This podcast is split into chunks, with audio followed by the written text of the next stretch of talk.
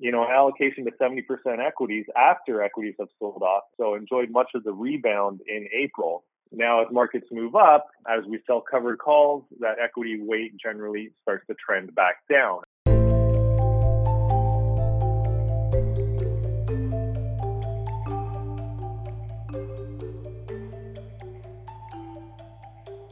Welcome to Views from the Desk, a special edition of the BMO ETFs podcast.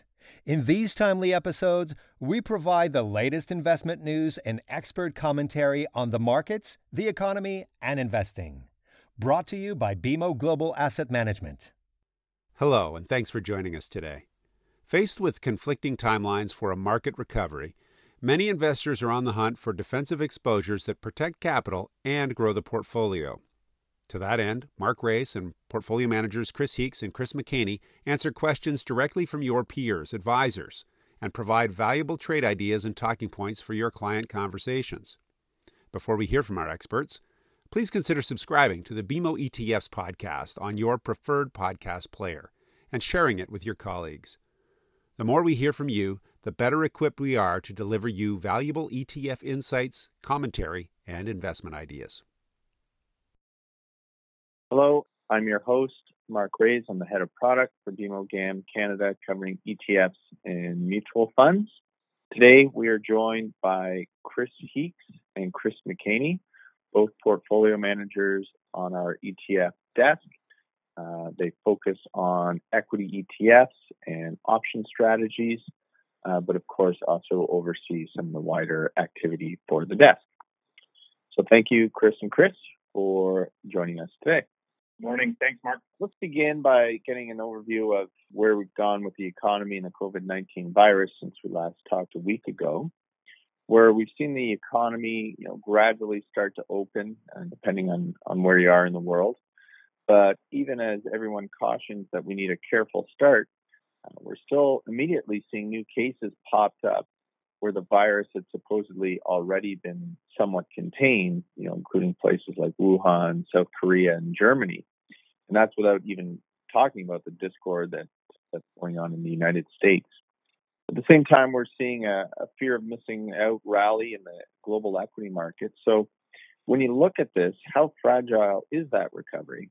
And through that lens, how would you approach equity exposure considering the economic and health risks that are out there? I'll turn that over to Chris Heakes, please. Yeah, thanks, Mark, and good morning, everyone. I think the answer is, unfortunately, in our opinion, it, it is somewhat fragile of recovery. Just to put in context where we are now, from that bottom, we've moved up about 30% in, in the S&P 500. And I think an interesting stat is it took about 30 trading sessions to move up 30%. And that was the fastest pace since 1938. So pretty historic kind of rally back off that bottom. Again, we've spoken on the call there's a couple things we really do like, which is, you know, the overall decrease in coronaviruses globally in terms of net new cases is good. You know, the stimulus that's that's coming through is also very bullish for equity markets. But I think, you know, the pace of the recovery is increasingly looking more challenging by the week in terms of getting back to quote unquote normal. And as you mentioned, South Korea, you know, there was an article about, you know, a nightclub opening, and you know that resulted in, I believe it was about 20 new infections. And you know, as we know, the problem is 20 infections just kind of snowballs from there. So you know, really illustrates the danger of reopening too soon. And I think that's you know kind of front and center with a lot of comments that we're hearing from global leaders, you know, including Trudeau, and of the dangers of reopening. You know, and a similar thing happened in Germany as well. So put that into context, you know, the slowness of the recovery, I think, is going to be a challenge. You know, we've seen economic, um, the labor market now we're at somewhere around 15% unemployment in North America between Canada and the U.S. It's a pretty big number, pretty staggering number. You know, obviously, a lot of those jobs are potentially can come back online relatively quickly. You know, as we reopen restaurants, for example, or hotels. But some of them are not going to be as quickly, and even even the quick ones, I would argue, it's not going to be a snapback to the old situation. So, you know, I think the real challenge is going to be the slowness of the recovery and this, this, you know, very real public health challenge of reopening markets. You know, one other kind of side point that I noticed this morning, uh, the global shipping company Maersk noted a 25% drop in activity. So again, you know, drop in economic activity is going to be a challenge for markets going forward. So in terms of where, you know, we want to be positioned in this recovery, we do believe we're going to recover through this in time. But we think still the backdrop, you know, you know, the macro and the economic backdrop warrants a risk-reduced focus to equities.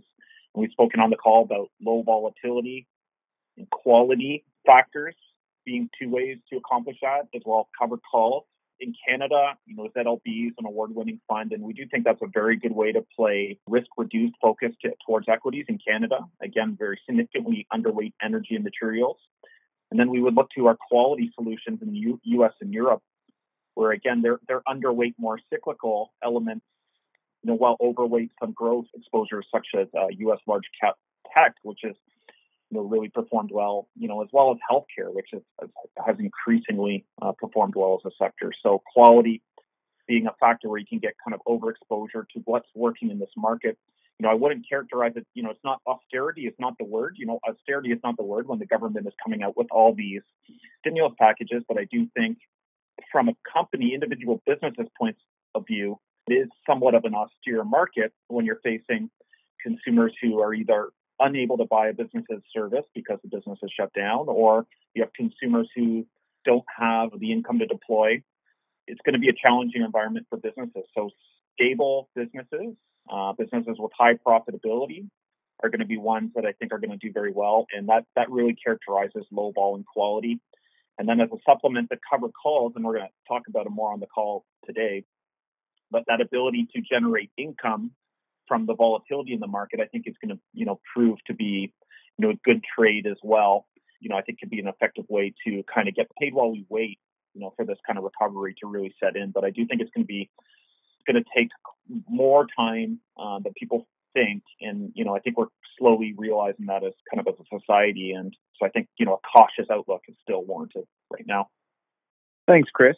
And if I can just ask you a follow up to it, what about geography? Because it's it's interesting right now. If you look, you know, just simply at year-to-date returns, there's about a 10 plus percent gap between the returns we see from the U.S. and, and Canada.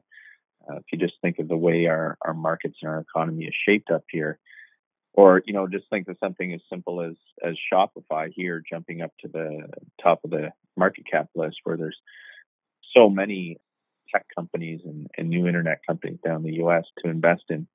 So, do you guys think that spread is overdone? Are your client conversations still more pro US? Where do you sit on geography? Thanks. Yeah, I think still US is, you know, my patriotic nature wants to say Canada's a great place to be, and it is a great place to have some assets. But I think, you know, US, the companies are just in a stronger position. You know, Shopify is a great example of a of a Canadian-born company that's doing very well.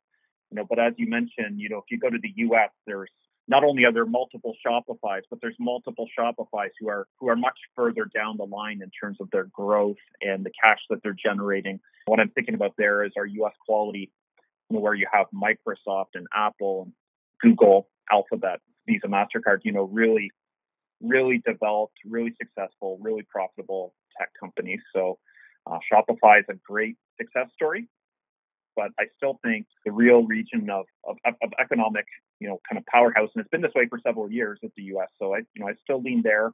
You know, I, in Canada, you know, we've got great companies, great businesses. You know, I, I, I like though still to lean into Canada with the ZLB, the low vol approach, just with the uncertainty around the energy sector. You know, in particular, some of the smaller explorer-oriented energy companies. You know, we've seen even Suncor cut its dividend in the last week or so. So it shows you it's going to be a very challenging environment. So, you know, were I to go into energies, I would I'd favor the senior, but I think, you know, playing Canada with the low vol approach is still, you know, a good way to do that. Uh, but overall, you know, the U.S. has been so strong and really continues to be. So they're showing the leadership, and I think I think you still stick to that, you know, in an uncertain time. All right, thanks, Chris. Now let's move over to fixed income, where we now have the Fed actually getting the point of entering into the corporate bond market, both by buying U.S. corporate bonds and U.S. corporate bond ETFs. How is this translated through then to credit spreads and ETF liquidity? We haven't talked about this in a couple of weeks. Obviously, it's been improving, but to get your views, on the U.S. and as well the spillover affected Canada, and maybe give us an update on what the Bank of Canada has been working on, and how would you play this theme via an ETF? I'll pass it over to Chris McHaney, please. Thanks, Mark. And yeah, the Fed is starting their, their corporate bond buying program this week. Actually, it is underway. And so, what the Fed has announced previously was that they would uh, set aside $75 billion to purchase on the secondary market corporate bonds as well as corporate bond ETFs, uh, which is something they haven't really done before. They've supported the bond market itself, but not via ETFs. And so that's that's starting um, this week.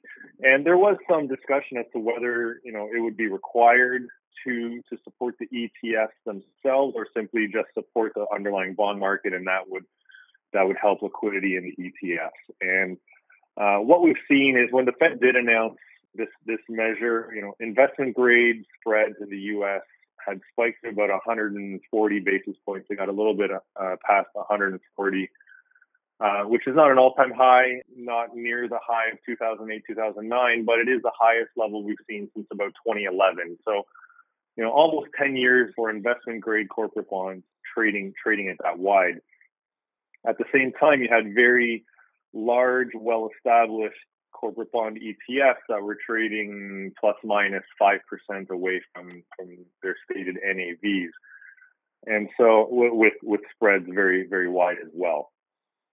And so, you know, once the Fed announced their program, most um, analysts watching this space thought, you know, just the announcement that they they would do this almost accomplished the goal by itself. You know, spreads have come down to about 90 basis points, which is still fairly high relative to where they've been the last few years, but uh, you know, certainly at a much calmer level. And uh, trading around the ETFs uh, as well, you know, relative to NAVs has calmed down quite a bit as well. You know, we actually saw a spike in corporate bond buying once the Fed announced they'd be buying corporate bond ETFs, but um, I think investors realize the Fed is not going to be overpaying for these ETFs just because they're buying some, and so you know that's calmed down a little bit, and we generally see the the corporate bond ETFs in the U.S. trading fairly close to their NAV. You know, the spreads as well um, have come in quite a bit, and and and so you know the cost to trade in fixed income has come down significantly since since uh, since March.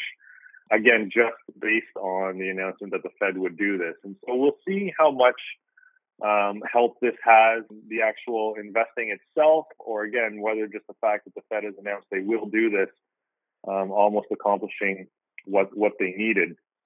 What we've seen in Canada is the Bank of Canada announcing similar activity they announced a $10 billion plan to buy corporate bond, uh, sorry, corporate bonds directly. There was some thought that they might also wade into the ETF marketplace, but they uh, decided that was not required. And so Bank of Canada is taking the approach that um, if we support the liquidity of the underlying market, then the liquidity of the ETFs that invest in that market should should improve accordingly. And so, what the Bank of Canada has announced specifically, and they, we've just got a bit more detail on this very recently, is that they will be buying uh, bonds rated minimum rating of triple B or higher, so investment grade, and less than five years to maturity, or five years or less to maturity. So, short term investment grade corporates is what they'll be buying. And they did um, make the exclusion that they, they won't be buying for deposit taking institutions. So so the banks are not going to be supported. Bank bonds are not going to be supported by this program. It'll be the, the broader corporate universe. And so just filtering the universe on on those screens kind of gives you an idea that uh, Bank of Canada is willing to buy about 10% of, of the bonds that meet that criteria. The overall market is about 100 billion based on, on what they've indicated, based on the screens, the eligibility they've indicated. And so there, the 10 billion represents approximately 10% of that market. So, so Bank of Canada getting active fairly soon. We don't have an exact start date for that yet, but it should be fairly, fairly soon for that as well. And so we think, you know, overall, again, buying in the underlying markets just supports liquidity in those underlying markets. Obviously, it will not allow uh, interest rates to spike too much, and you can expect a lower interest rate on these going forward, but you can expect a strong level of liquidity as well. And so, you know, a couple different ways to play that. If you're looking at in the Canadian space, you know, we do have short-term corporate bonds, ZCS, uh, essentially fits most of those criteria, although, you know, it does have a lot of banks in there. If you want to go a little bit riskier, and we've talked about this um, previously as well as our, our Z triple B, ZBBB ETF, invest in Canadian corporate bonds with a, with a rating of triple B specifically. And, you know, we think this makes sense because if the Bank of Canada is not buying bank bonds, um, then, you know, most of the other indices and most of the other programs out there do have a lot of um, financial exposure in them. The, the triple B index, however, is very, very low in, in financials. And so you're getting the exposure to these bonds that the Fed is going to be buying. Now, there is a little bit of added risk that if we go through the next six months or so or, or, or year, and as Chris Heakes was just discussing, it could be choppy going forward here, a slower recovery. You know, you might have a couple of those triple B rated companies run into trouble. They could potentially be downgraded. And if they are, that would move them into the high yield status. And so they could face potentially uh, additional selling pressure there. Um, but again, overall, we like the, the, the corporate makeup sector exposure that Triple B, Z Triple B offers relative to what the Bank of Canada has announced they're going to be buying. Um, historically, as well, the Triple Bs have had the best sort of risk reward ratio. So for the amount of risk you're taking on and the amount of coupon you actually get paid, the Triple B Bs we have had that the highest trade off there. And so we think that one makes a lot of sense to play this theme as well. Great. Thanks for that, Chris. That's appreciated covering across both markets there. Now let's turn to covered calls, uh, where certainly we've seen the internal yields jump up. One, as prices have gone down, but two, as there's been more volatility and therefore more available premiums in the marketplace. These ETFs make a lot of sense for investors who, you know, want to get paid while maintaining their equity exposure and, and want to take advantage of the volatility that's out there. But we've seen the VIX, which peaked up above 80 in March, already come down to the low 30s. Doesn't doesn't mean it's calm, but it's a lot calmer. Comparing, let's say, the April month end to where we were a month prior, what has that meant for your call writing? Can you give us an update on how far out of the money the options are, the yields that you're you're looking at within the portfolio? And I'll turn that over to Chris Heakes, please. Yeah, thanks, Mark. And uh, yeah, absolutely, VIX. So volatility of you know, and VIX is a measure of S and P 500 options, but it's a good proxy for overall volatility in the market, down in that 30 to 35 kind of range, like you mentioned. Tells you something about the world where we feel like that's calm because you know if you look at kind of the year before uh, March, you know, kind of pre-COVID, you know, VIX was in that kind of 10 to 15 range. So we're still at a double kind of uh, on the overall volatility. It's still a double, you know, even though it has come down from a high of 80. So it's still it's still really quite elevated compared to what we've seen the last few years.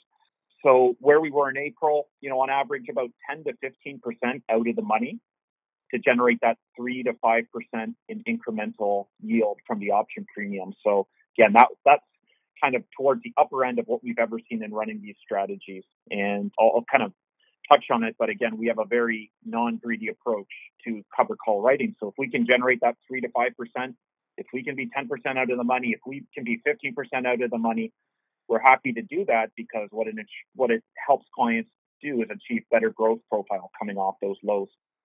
Uh, so again, 10 to 15% in April. You know, where we're looking in May, I'm thinking it's going to probably be, you know, maybe a couple points off that. It's still going to be pretty elevated. So I'd say we're going to be doing quite a bit this week with the option expiry. But, you know, it's looking like maybe 7 to 13%, I would say, out of the money to generate that same 3 to 5% in, um, in additional yield.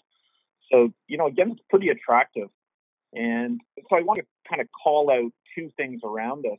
One thing that works really well is this kind of natural rebalancing feature you know, of the volatility in these strategies. And, and what I mean by that is, you know, the market sells off, volatility usually spikes when the market sells off, and it certainly did um, in March for COVID.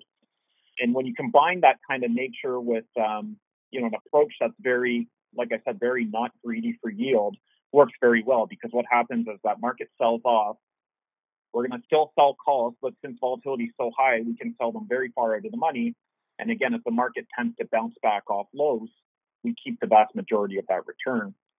You know, so now where we are is, you know, like I mentioned off the top, we're up 30% off that bottom. We haven't recovered to pre-March levels, but we're a significant amount of the way there, depending on the asset you're looking at. Um, and so it's natural to see volatility come down a little bit. So the moneyness comes down a little bit from that 10 to 15 percent range to maybe 7 to 13. But again, we we're also we're closer to that top, so we're closer to where stocks were. So where we're setting those strikes are still at very attractive levels. You know, so I'd expect most strikes to kind of be almost close to levels of the market pre sell off. So I think it's going to be pretty attractive levels. And again, we can generate that income very effectively. You know, the second benefit I'd call out about our strategy and how we're navigating this is really the benefit of doing it on single names. So again, VIX is a measure of S&P 500 options, and the S&P 500 obviously has 500 stocks. So there's an implied kind of diversification of those 500 stocks. We do it name by name. That means we get to take advantage of the volatility on each name. So again, that's something that just gives us a, an ability to generate that income more effectively. You know, we're still looking at yields on our cover call strategies of between, you know, depending on the strategy, kind of seven to nine percent range. You know, it's a very healthy place to start a portfolio. What I mentioned is kind of get paid while you wait. You know, if you buy now, you get, you know, you're going to expect to receive a seven to nine percent income stream over the coming year. Now, the rest of your return is going to be from that capital return component, but we're not over distributing, right? So you're going to get that seven to nine percent kind of on a go forward basis, and then the rest of it's going to be determined as you know what do equities do, and and, and you know like we said, it's you know maybe a choppy short to midterm and a, and a and a good prospect for longer term. So still a very attractive environment despite you know VIX at 30 to 35. Like I said, it's still quite elevated in terms of um, you know where we've been the last few years. And again, we can you know really helps us generate that that income effectively. So you know I still I still think it's a really good opportunity to continue to kind of get paid from those call options in this volatile market. All right, thanks, Chris. Appreciate that update. It's as you say, quite interesting that we suddenly think a VIX in the in the low 30s as as being calm. It certainly speaks to where we've we've moved in the last couple of months. I'm going to turn to one last question. We've seen a number of articles since month end commenting on the relative outperformance of ESG mandates. Now, it'd be a quick assumption in Canada that simply a result of a, a low energy weight. But if we look at our ESG ETFs, which follow the MSCI ESG Leaders Indexes, in Canada, ESGA, uh, we've maintained outperformance even though the indexes actually match the sector weights. So, how would you then look at this outperformance? And importantly, for those looking at ESG, do you think this is something sustainable going forward? I'll turn that over to Chris McHaney. Thanks. Yeah, thanks, Mark. And I think, um, you know, to your point, you know, the way we have sort of constructed our, our, our ESG ETFs that we track the MSCI indices with the indices we've chosen to to track here are the ESG leaders indexes, and as you say, it doesn't just ignore certain sectors because they're not considered ESG sectors. Really, what the process does and what the methodology does is it looks at each company in each sector and really selects the best on various ESG metrics within each sector. And so we're taking the best companies in each sector as according to various ESG metrics and building the portfolio that way. Um, so as you say, you know, there is still a healthy weight to energy, particularly in Canada, but even outside of Canada, our U.S. Um, ESG leaders, our, our EC ESG leaders, our international fund, each of these has actually demonstrated outperformance. So across geographies, um, as the market has sold off, each of these actually performed better than than the broad market did. Not necessarily by huge amounts, but in all cases, again, there is that persistent element of, of outperformance. You know, we think part of this really can be explained going back to some of the other things we've already talked about on this call and in previous calls. Is quality companies are going to be rewarded in this type of environment. So companies with strong management tend to have, you know, that good governance in place already and can score very high on ESG metrics or certainly on the governance element of ESG metrics. And so again, companies that have strong leadership, strong management are going to be able to ride out the highs and lows of the overall economic cycle. And certainly we're seeing right now we're in one of those lows.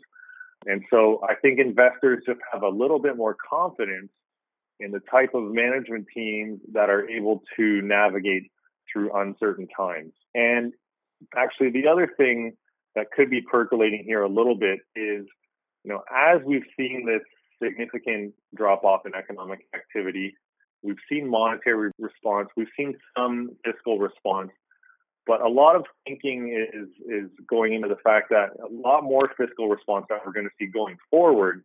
Companies and governments uh, working together, governments putting that stimulus into place to help companies come out of this, is that now is an opportunity for a lot of governments to potentially put in place stimulus measures for that more environmental approach to business. And so those sectors, you know, green energy is one, for example, that might have needed government funding in the past or might need, you know, rebates uh, being being given to, to customers in order to take up their business.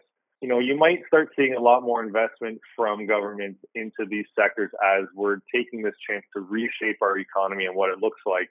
The amount of money that's going to be spent in stimulus is in the trillions globally. So I think governments want to make sure they're spending that in the right areas. And now is an opportunity for a lot of governments to sort of pivot what their economy looks like and the companies that they want to be able to support going forward in a more sustainable way. So this element of sustainability, this idea of sustainability is being talked about at the company, at the government level, at the heads of, of countries and together with central banks as well. And so there's there's there's a greater thought that there will be more and more fiscal support for companies that operate on a more sustainable way going forward, particularly when it comes to environmental concerns. And so I think those different factors uh, working together have helped to support you know the companies that make it into these indices based on that methodology I was talking about. All right, thanks for those insight, Chris. I just want to check if there are any questions on the line for Chris and Chris. Again, that's star six if you want to ask questions to either Chris or Chris. Hello, this is Laura. I have a question for either of the Chris's. I actually read an article in the Investment Executive uh, recently talking about ZedPay and uh, how this was the best performing ETF during uh, the March meltdown. Can you talk about it? Thank you. Yeah, maybe I'll take that one. And, and ZedPay um, is our BMO Premium Yield ETF. You know, it's an ETF that's fairly new. We launched it in January. Uh, probably been working on it for a couple of years before that, but we launched it in January as primarily an income-oriented vehicle that utilizes both call options and put options to generate cash flow, you know, similar to what Chris Heakes was discussing with our covered call program. But it's not 100% invested in equities typically in what we'll call normal times is about one third invested in equities. And so it was actually very well positioned going into um, this environment and, and, can actually show you know the benefit of this methodology through the ups and downs of the market that we've seen uh, because we are able to generate a lot of premium through selling put options and using T-bills as collateral for that. Um, you know, the benefit of this strategy is that as markets sell off, like we saw in March, um, the equity weight naturally goes up as those put options go into the money and get assigned. You know, the fund um, naturally starts to buy more equities after the market has sold off. And so, you know, the fund was uh, again about 35% invested in equities in in January. That slowly moved up a little bit in February, and through March we got all the way up to 70%, which is again not in normal times um, what you would see in this fund, but allocation to 70% equities after equities have sold off, and so enjoyed much of the rebound in April and uh, able to capture some of that growth. Now, as markets move up, uh, as we sell covered calls, that equity weight generally starts to trend back down as the calls move into the money and they get assigned away. And so you have this nice natural balancing effect where um, after markets sell off, you're buying more equities. As they rally again, you're starting to, to, to sell uh, your equities down and overall maintain a lower risk profile than you would in any other just, just regular equity fund. Um, at the same time, you're able to take advantage of that increased volatility that we saw in March that, that Chris and Mark were talking about with the VIX going up to 80 you know, being able to monetize that, you can actually make very, very significant premiums, tax as capital gains as well. Um, and so it's a very tax effective way to generate cash flow out of equity and generally is going to be a, a less volatile way to play uh, the equity market and, and, generate that cash flow. So, so that's what works well for that one through through this environment. Thank you. Hi there, uh, it's Esther calling, and uh, I have a question in regards to your comment on ESG. Seen a lot of, of course, a lot of volatility in the market. Uh, wanted to know if you can comment on the flows uh, in terms of uh, BMO's ETF ESG products. Thank you. Thanks. Yeah, and we've seen early interest. These uh, are fairly new for us as well, launched earlier in, in the year in 2020. And we've seen initial interest more in our international ESG mandate. So we do offer broad Canada, US, um, and EC as well. And so we have the, the, the different uh, options there geographically. We also have some corporate bonds, both Canada and US exposure. And the other the other one that we've seen interest in that we've seen some flows in is our balanced ESG fund. So ZESG is the ticker. And that essentially puts all of those building blocks together into a multi asset sort of balanced portfolio, which I think is the first of its kind in Canada. And so that one has seen decent inflows as investors are just looking for that, again, that one ticket sort of balanced approach, but all in ESG. So that one's worked very well. And then the last one that has seen flows is our covered call ESG fund. So ZWG is our global covered call ETF that runs very similar to our other covered call mandates, but all of the stocks selected uh, for that portfolio meet certain ESG thresholds as well. And so that's another portfolio that's similar to what we're doing in other areas. Uh, obviously, all the same benefits as our other covered call ETFs, but also has that ESG element baked into it. And so we've seen some interest in that one as well in terms of flows. All right. Thanks, Chris. So I'd like to thank everyone for joining the call today. Uh, we appreciate your time and, of course, uh, appreciate your questions as well. Thank you to both Chris McHaney and Chris Heakes for your insights today, tips on ETFs, and, and views on the markets. Stay well. Have a good day. And once again, thank you for your time. Thank you to Mark Raes and portfolio managers Chris Heakes and Chris McHaney for joining us on the BMO ETFs podcast. Today, we learned the importance of giving your clients exposure to strong cash flows as the market outlook remains uncertain. We also heard ways to harvest income from the market volatility through the use of innovative premium yield and covered call strategies. To learn more about strategies in general, check out our ETF Deep Dive series, which recently featured in depth commentary on the BMO Global High Dividend Covered Call ETF, ticker ZWG. It's a triple threat solution that uses options to grow the portfolio and manage downside risk. You can access that episode below. And to receive notifications for future episodes, hit the subscribe button wherever you listen to podcasts. As always, please send any questions you'd like addressed in future episodes to Andrew Vachon, A-N-D-R-E-W dot V-A-C-H-O-N at BMO.com. And for more information on any of the products mentioned in this episode, speak to your regional ETF specialist. Thanks again for listening from BMO Global Asset Management. The viewpoints expressed by the portfolio manager represent their assessment of the markets at the time of publication. Those views are subject to change without notice at any time without any kind of notice. The information contained herein is not and should not be construed as investment, tax, or legal advice to any party. Investment should be evaluated relative to the individual's investment objectives, and professional advice should be obtained with respect to any circumstance. Any statements that necessarily depend on future events may be a forward looking statement. Forward looking statements are not guarantees of performance. Views from the Desk has been brought to you by BMO Global Asset Management.